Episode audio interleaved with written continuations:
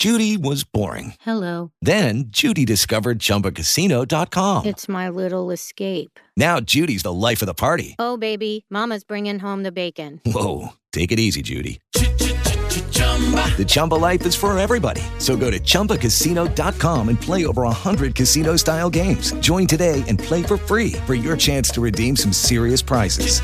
chumba ChumbaCasino.com. No purchase necessary. Void where prohibited by law. 18 plus terms and conditions apply. See website for details. Lucky Land Casino asking people what's the weirdest place you've gotten lucky? Lucky? In line at the deli, I guess? Aha, in my dentist's office. More than once, actually. Do I have to say? Yes, you do. In the car before my kids' PTA meeting. Really? Yes. Excuse me, what's the weirdest place you've gotten lucky? I never win and tell. Well, there you have it. You can get lucky anywhere playing at LuckyLandSlots.com. Play for free right now. Are you feeling lucky? No purchase necessary. Void where prohibited by law. 18 plus. Terms and conditions apply. See website for details. Hemos decidido poner el tema de hoy, el gran reformador. Yo sé que en este momento muchos se estarán preguntando quién es el gran reformador. Y muchos nombres quizás de personas le pasen por la mente ahora mismo. Pero queremos que usted ahora sin ningún tipo de prejuicio, sin ninguna idea preconcebida, tome atención, preste mucha atención a lo que queremos enfatizar con este tema de gran reformador. Yo creo que de inicio debemos definir lo que significa la palabra reforma y luego dar el sentido por qué estamos hablando de este tema.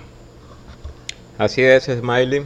En primera instancia, entonces podemos buscar lo que significa la palabra reformar o reforma, que hace referencia a el idioma latín, específicamente una palabra compuesta, donde re significa eh, volver hacia atrás y forma ya hace referencia a lo que es una imagen, es decir, a algo palpable, algo con un sentido original.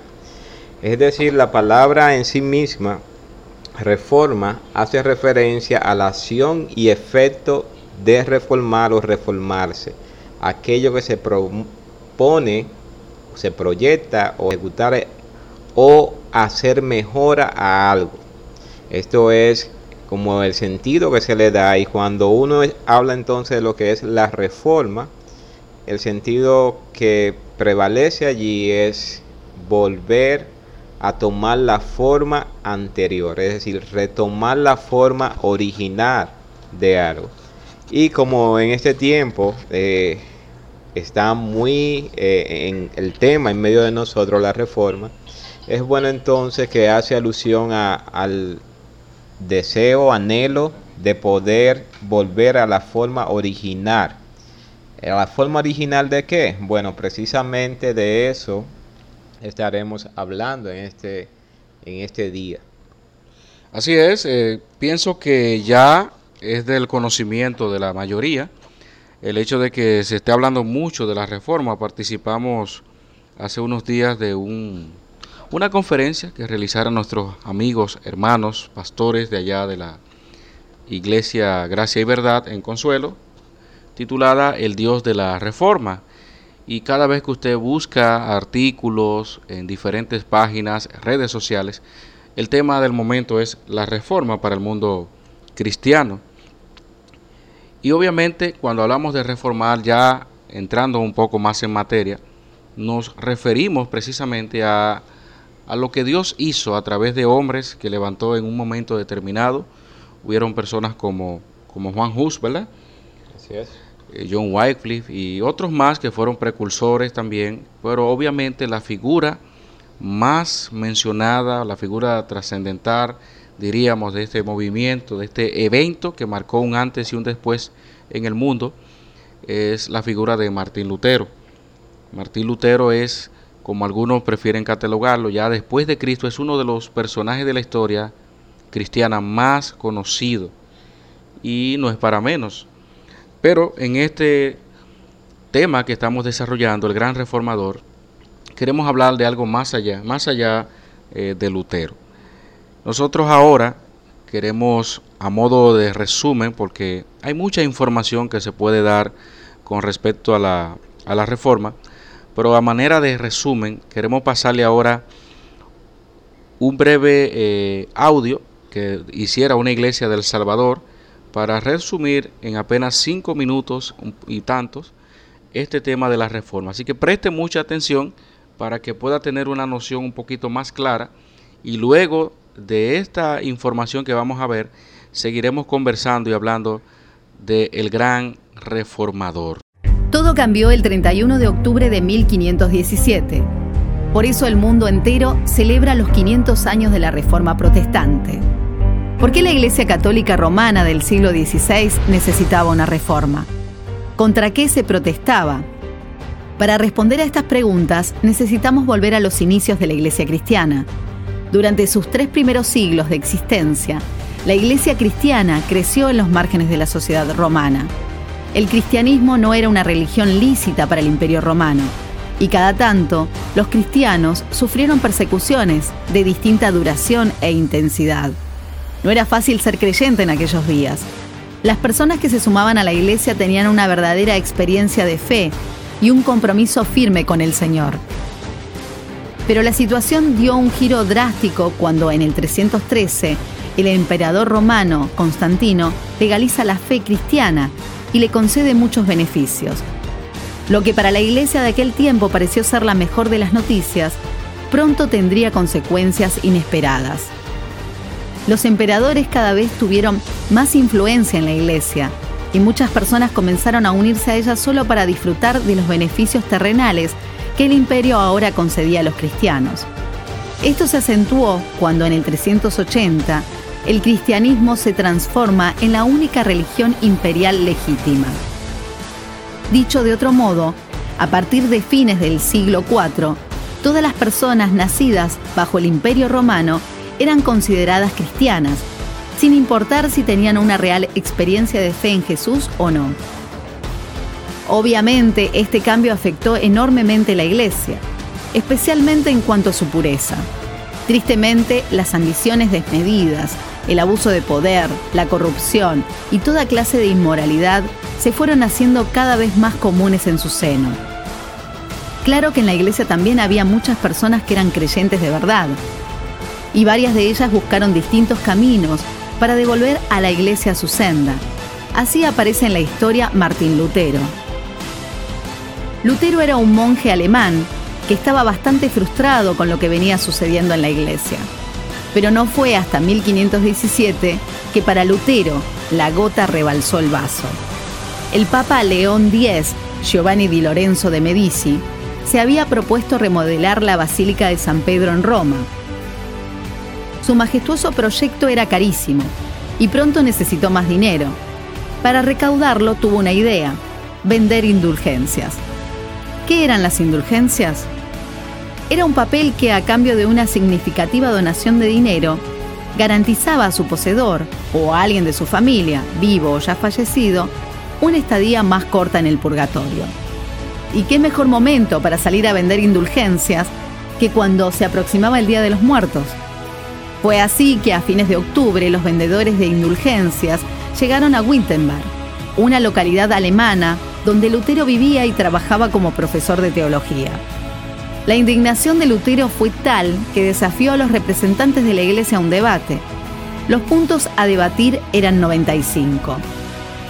Lutero los clavó en la puerta de la iglesia del palacio el 31 de octubre de 1517, hace 500 años. A estos puntos se los suele llamar las 95 tesis de Lutero. A partir de este momento, el cristianismo en Occidente no volvería a ser el mismo. Un flamante invento, la imprenta, facilitó la rápida distribución y circulación de los escritos de Lutero por toda Europa, y pronto miles de personas se sumaron a este movimiento. Así se originó la Iglesia Luterana, y luego nacieron otras iglesias protestantes y evangélicas. Si bien existen diferencias entre estas distintas iglesias, todas coinciden en sostener cinco puntos que propuso Lutero, también conocido como las cinco solas. Solo la escritura es la suprema autoridad en materia de fe y práctica. Solo por medio de la fe Dios nos salva y no por medio de las obras.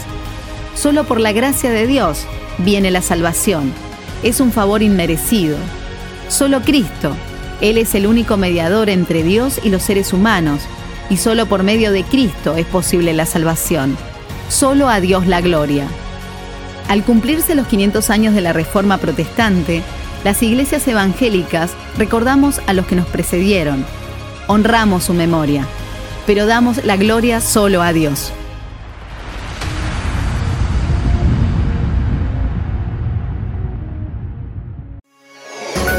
Ya regresamos con más de El Lucero de la Mañana. Así es, honramos su memoria por el único que es merecedor de toda gloria, es el Señor. Fran, yo sé que ahora mismo muchos quizás puedan estar preguntándose, ¿esa ha sido la única gran reforma que ha sucedido en la historia del pueblo de Dios, de la iglesia? Es muy interesante, Smiley, pues ciertamente cuando se toca el tema de la reforma, nosotros inmediatamente empezamos desde el año 300, ¿verdad? Después de Cristo, y empezamos a mencionar a un conjunto de personas como John Wycliffe, Juan Hus, que fueron personas que fueron sentando las bases para lo que conocemos como la reforma y desde allí entonces hasta llegar a Lutero, ya al siglo XVI, es como el, eh, punto cumbre donde eh, parte todo lo que es la reforma. Y ya luego otros reformadores en su contexto y en su lugar que llevan a cabo esta obra y se identifican realmente como reformadores. Pero ciertamente, Smiley, nosotros volvemos a hacer la pregunta, ¿verdad? ¿Son estos hombres o es en este siglo únicamente en el cual nosotros podemos identificar que existe reforma? ¿O qué dice las escrituras con relación a de dónde debemos partir nosotros con relación con este importante tema del gran reformador. Mira, me llama mucho la atención cuando nosotros leemos eh, la historia del pueblo de Dios en el Antiguo Testamento. Nosotros encontramos dos grandes reformas en la Biblia, la reforma de Josías y la reforma de Ezequías. Sin embargo, cuando leemos de textos, eh, unos versículos, ¿no?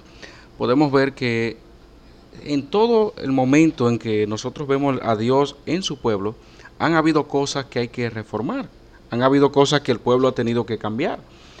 Y por ejemplo, si nos citamos un poquito antes del nacimiento ya de la nación, hablando ya del tiempo de Jacob, en el capítulo 35, versículo 2, dice que Jacob dijo a los de su casa y a todos los que estaban con él, quitad los dioses extranjero que hay entre vosotros, purificaos y mudaos los vestidos. O sea, ahí, solamente poniendo un ejemplo como este, ahí Jacob le está diciendo a la gente de su casa, aquí hay que hacer una reforma. Aquí si es Dios, es Dios, no podemos tener dioses extranjeros. Y sabemos que en el tiempo de Jacob, aunque no se detalla mucho, y más también en el tiempo de Abraham, como lo cita Josué capítulo 24, allá en ese discurso, dice que Taré, sus padres, eh, eran personas que adoraban otros dioses y necesitaba poder ser reformado. En ese contexto Dios llama a Abraham. Pero más adelante, ya quizás un poquito más específico en el periodo de los jueces, donde se repetía un ciclo, donde el pueblo eh, volvía a los ídolos, Dios los castigaba, se arrepentían eh, volvía el Señor, mandaba un juez, lo liberaba y se repetía ese ciclo de pecado, eh, castigo, liberación, confesión, todas esas cosas. Pero ¿cuál era el, elemento común? La idolatría allí. El pueblo se había consumido en la idolatría. Igual cuando nosotros llegamos a los reyes, se repite el mismo ciclo. Vemos que un rey, por ejemplo, eh, Asa, si pudiéramos mencionar, dice que derribó una imagen horrible que su mamá eh, había hecho. También dice que la destituyó, le quitó la categoría de reina madre.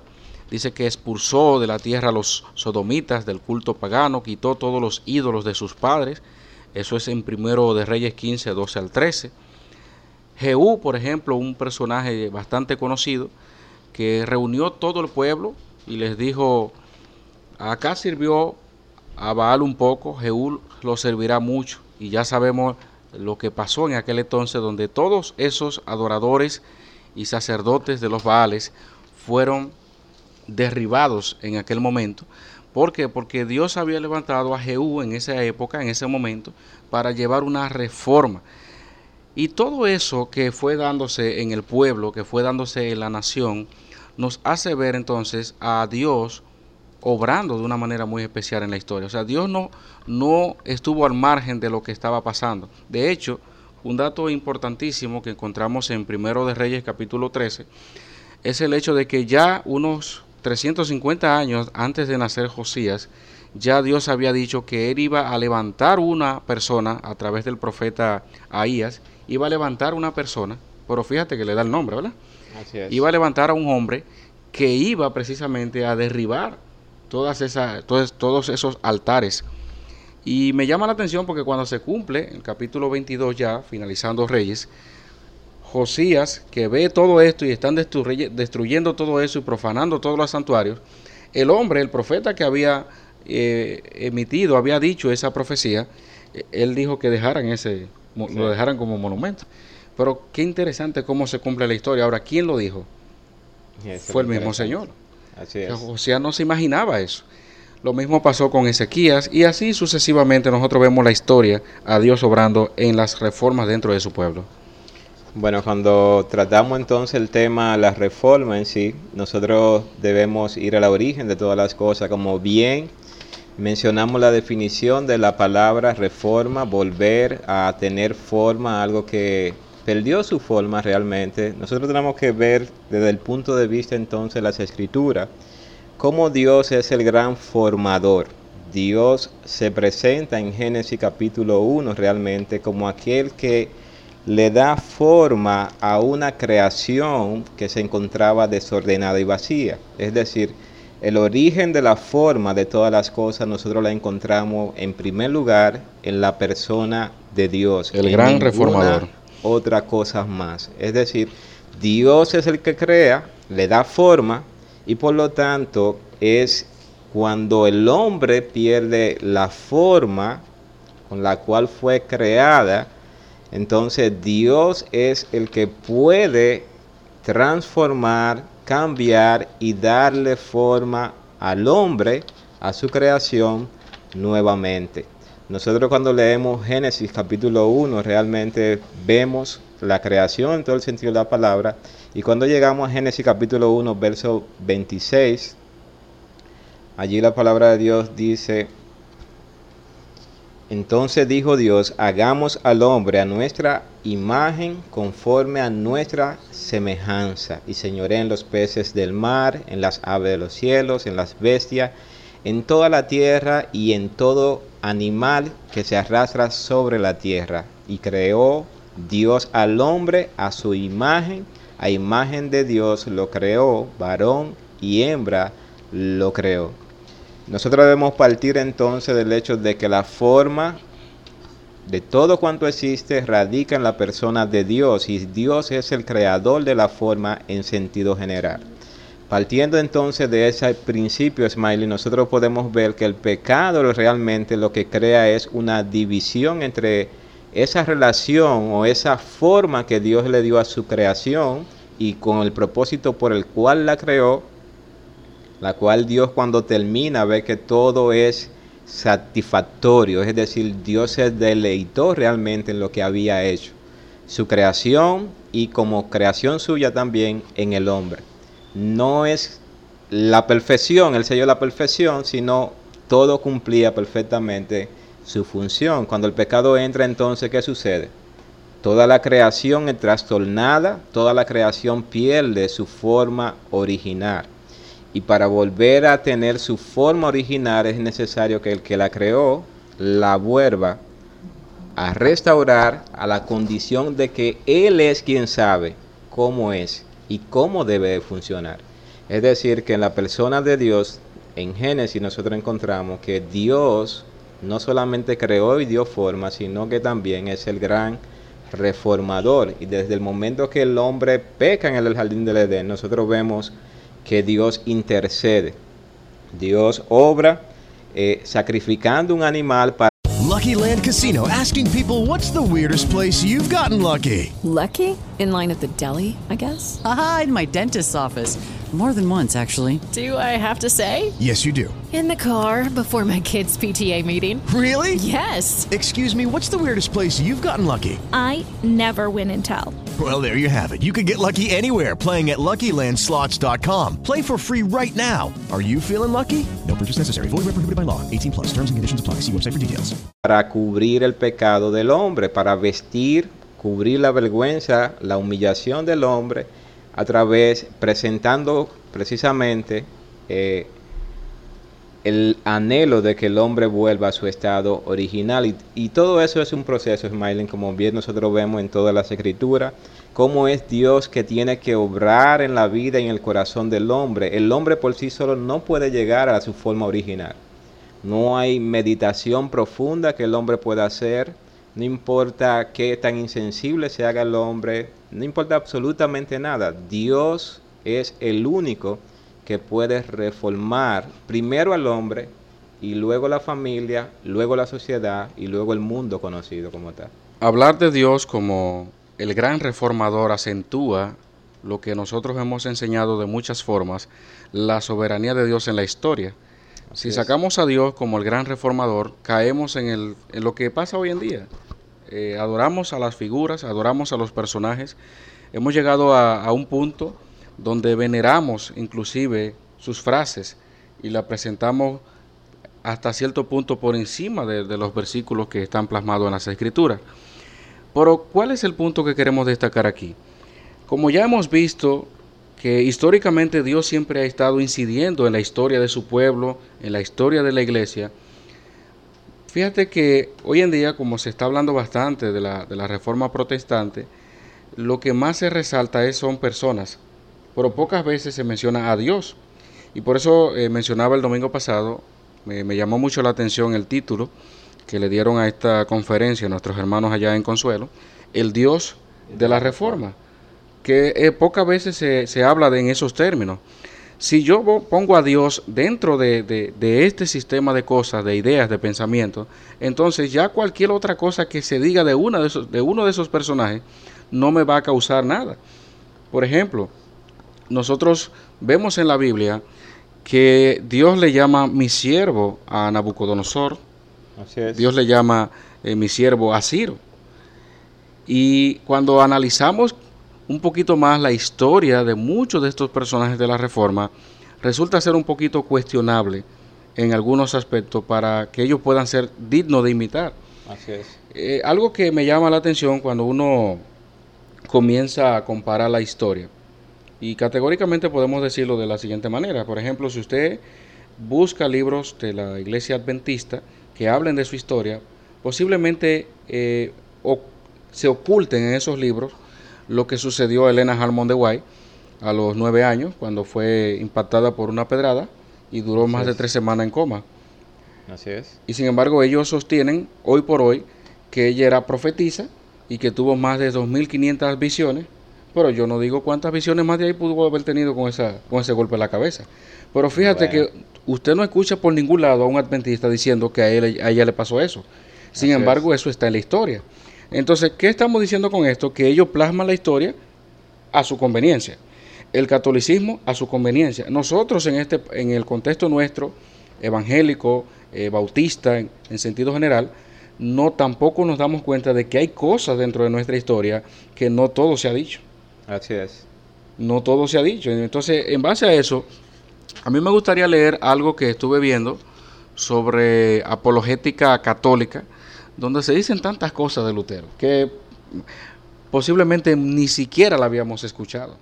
Así es. Yo creo que una de las frases también más populares del catolicismo con respecto a Lutero, y que de hecho ha sido, ha sido considerado un término que se aplica a la política, a todo. La iglesia en manos de Lutero. Eso es como cuando tú le das a alguien algo en la mano y al fin y al cabo va a fracasar. Como que Lutero no, al fin y al cabo no logró nada. Eso fue lo que quisieron dejar dicho con esa expresión. Pero, eh, citando aquí esta página que aparece en la, en la web, apologéticacatólica.org, hablando allí el profesor José María Iraburo, dice de Lutero una serie de cosas que son dignas de, mencionar. Por ejemplo, él dice que Lutero fue el mayor insultador del reino. Oigan lo que él cita de Lutero. Lutero escribe que toda la iglesia del Papa es una iglesia de putas y hermafroditas. ¿De dónde sacó esa fuente? Bueno, no sabemos. Pero estamos viendo la manera en que ellos pues toman algunas que otras informaciones que posiblemente se hayan infiltrado por otra vía. Pero él dice más ahí dice que el mismo Papa es un loco furioso, un falsificador de la historia, un mentiroso, un blasfemo, un cerdo, un burro, etc. Y que todos los actos pontificios están sellados con la mierda del diablo y escritos con los pedos del asno Papa. Podrían llenarse innumerables páginas con frases semejantes o peores. Eso afirma este señor. Ahora, ¿quién soy yo ahora mismo para decir, Lutero no dijo eso? Yo puedo diferirle, si no, cuidado, si, pero eso es, eh, él está citando historia y abajo pone la fuente. Entonces, ¿a qué me lleva eso? A pensar, bueno, Lutero era una persona igual que nosotros. Lutero no fue un hombre perfecto. ¿Y de qué se trata la gracia de Dios? ¿De qué se trata la soberanía de Dios? De que Él usa a lo vil del mundo para avergonzar a los más sabios. Pero eso no quiere decir que este señor, esta figura, Martín Lutero y otros más que ya lo mencionamos anteriormente, no tuvieran sus problemas, sus dificultades, sus pecados y muchísimas cosas más. Así es, Smiling. Mirar la reforma desde esa perspectiva realmente. Eh, no buscamos para nada realmente humanizar a la fe eh, en el sentido de acomodarla a nuestra pupila gustativa en el sentido de que todos debemos sentirlo, oh, pero mira qué bien, qué exquisito y qué bueno. Sino una de las cosas que uno puede notar en las escrituras es que aun cuando Dios eh, deja plasmada la, eh, la biografía de diferentes hombres que le sirvieron, Dios también destaca los pecados de estos hombres. Es decir, en ningún momento vemos a un personaje en las escrituras considerado como irreprensible delante de Dios. Puede ser que delante de los hombres, pero no delante de Dios. Y vemos personajes como David, alguien considerado un hombre conforme al corazón de Dios, y que sin lugar a duda es el rey que se le promete que de él realmente vendría el Mesías. Oye, qué privilegio tan grande tuvo David. Así es. Realmente. Pero sin embargo, la Biblia no oculta ese, esos hechos desastrosos que David, sus imprudencias, su pecado. Eh, la Biblia no lo oculta para nada, sino más bien lo expone precisamente como una manera de mostrar de que el hombre está es vulnerable a su caída, el hombre es vulnerable mientras aún milita en la carne. Y cuando de igual manera vamos a los evangelios, vamos al Nuevo Testamento, nosotros vemos eh, la condición del apóstol Pedro. Así es. Un pilar de la fe, un hombre... Considerado columna, como dice Santiago. Un hombre que tuvo el privilegio de predicar el primer sermón que se, eh, ante la llegada del Espíritu Santo. Alguien que Dios utilizó con poder tanto para predicar a judíos y, observa, como a gentiles que, que en la predicación de Pedro fue fructífera inmediatamente. Inmediatamente. Tres mil personas que él podía jactarse. Cuando Pablo habló con él, le ¿quién eres tú?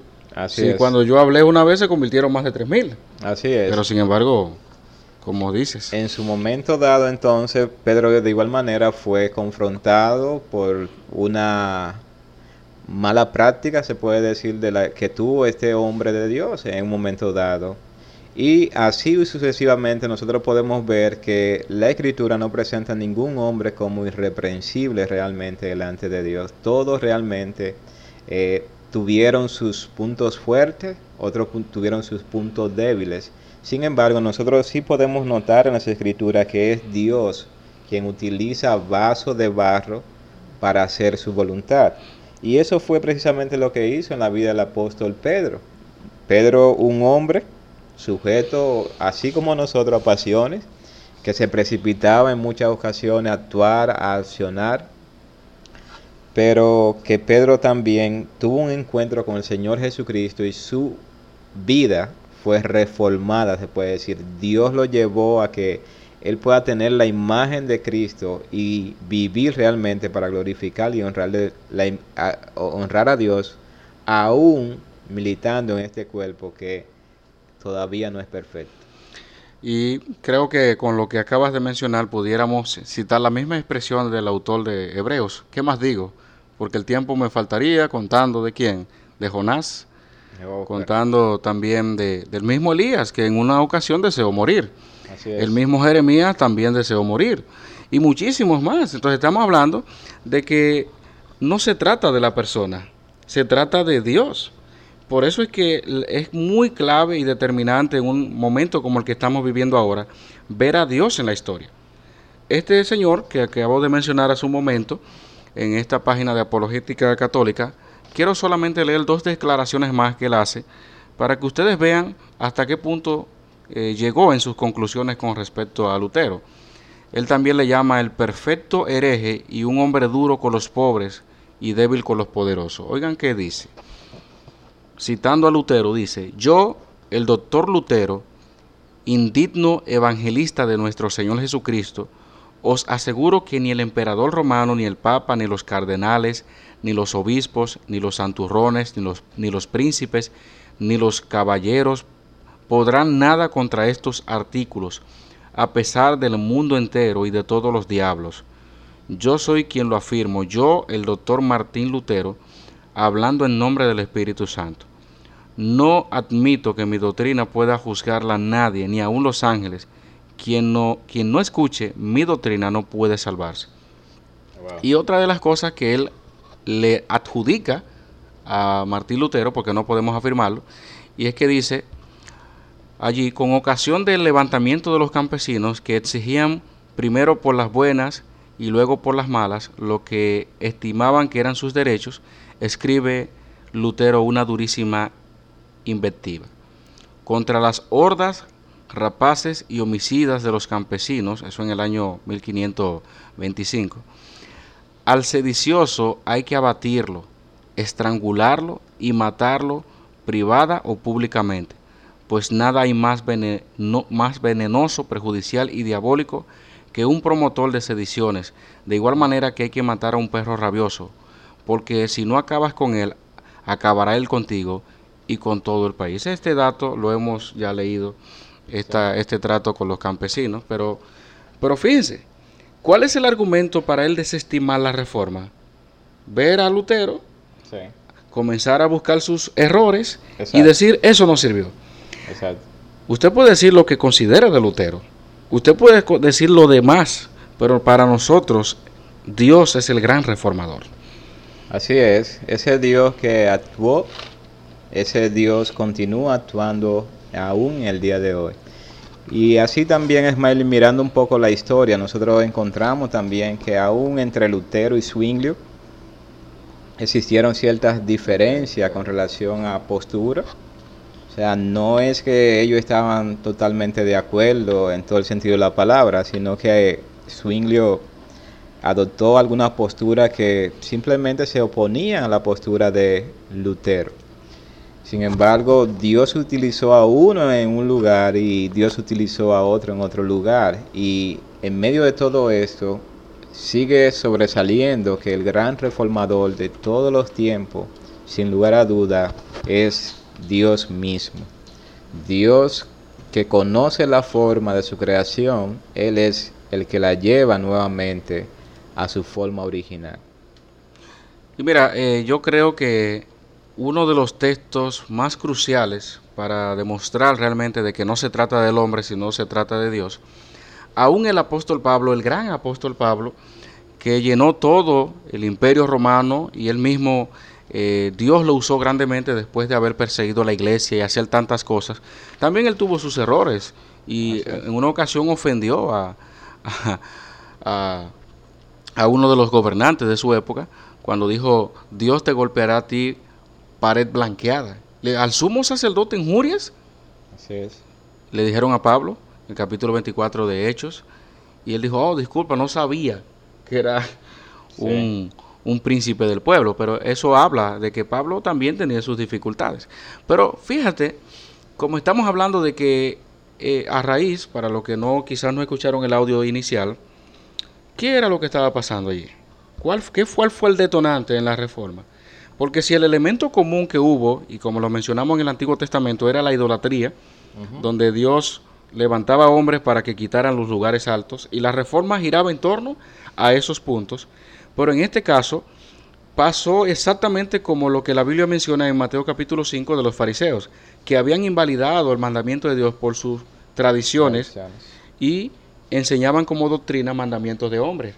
Entonces, ¿qué fue lo que pasó en la reforma protestante? Que las tradiciones que hoy en día lo sostiene el catolicismo están a la pie, a, a la par más bien, de las escrituras.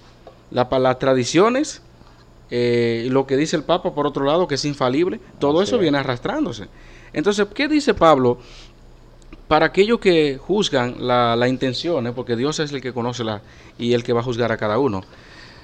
Dice Pablo, quiero que sepáis, Filipenses 1.12, hermanos, que las cosas que me han sucedido han redundado más bien para el progreso del Evangelio, de tal manera que mis prisiones se han hecho patentes en Cristo en todo el pretorio y a todos los demás.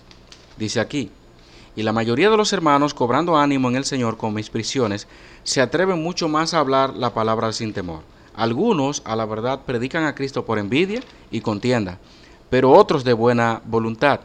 Los unos anuncian a Cristo por contención, no sinceramente pensando, pensando añadir aflicción a mis prisiones, pero los otros por amor, sabiendo que estoy puesto para la defensa del Evangelio. Ahora dice Pablo, ¿qué pues? Que no obstante, de todas maneras, o por pretexto o por verdad, Cristo es anunciado y en esto me gozo y me gozaré aún. Así es. O sea, ¿qué, ¿cuál es el problema allí? Pablo está diciendo, a mí lo que más me interesa, que aunque yo estoy aquí preso, veo que todavía el Evangelio se sigue predicando. Pablo no está hablando de las intenciones ahí. Él sabe que algunos predican por envidia, por- pero Dios es el que conoce las intenciones. Ahora, la palabra se está llevando a cabo. De manera que si ellos estaban cometiendo esas faltas, esos errores, esos pecados más bien, a Pablo lo que estaba, Pablo lo que estaba viendo era el progreso del Evangelio.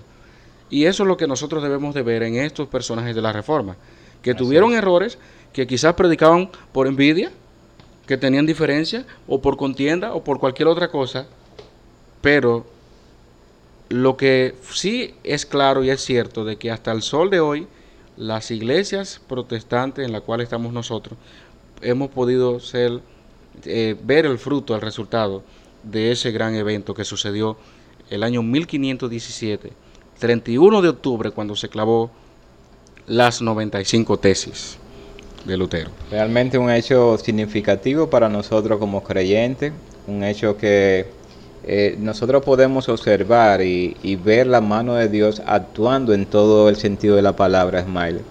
Así como nosotros lo podemos ver en las escrituras, Dios nunca ha dejado de actuar con su creación o a través de los tiempos. De una forma u otra, Dios siempre ha actuado, se ha mantenido presente, pero siempre llevando a cabo su plan perfecto, el cual nunca podrá ser entorpecido por la mano del hombre. No importa cuánto el hombre pueda avanzar, no importa cuánto el hombre pueda eh, decir, especular o, o hacer, Dios lleva a cabo un plan perfecto y este se va a cumplir perfectamente en su tiempo y en su momento. Y eso es una de las cosas que nosotros cuando vemos y escuchamos hablar de la reforma, nosotros podemos ver que sin lugar a duda lo que Dios ha dicho que ha de hacerse será hecho. La reforma tuvo un ambiente bastante hostil, toda una plataforma bien preparada, Smiley. Un conjunto de eventos se produjeron y de hecho la invención de la misma imprenta, tú puedes decir, oh, pero mira, qué casualidad. Qué casualidad. imprenta". Ah, mira qué, qué interesante. Sin embargo, fue todo orquestado realmente por Dios, que nunca ha cambiado y que Él continúa utilizando eh, su mano poderosa para llevar a cabo su plan perfecto.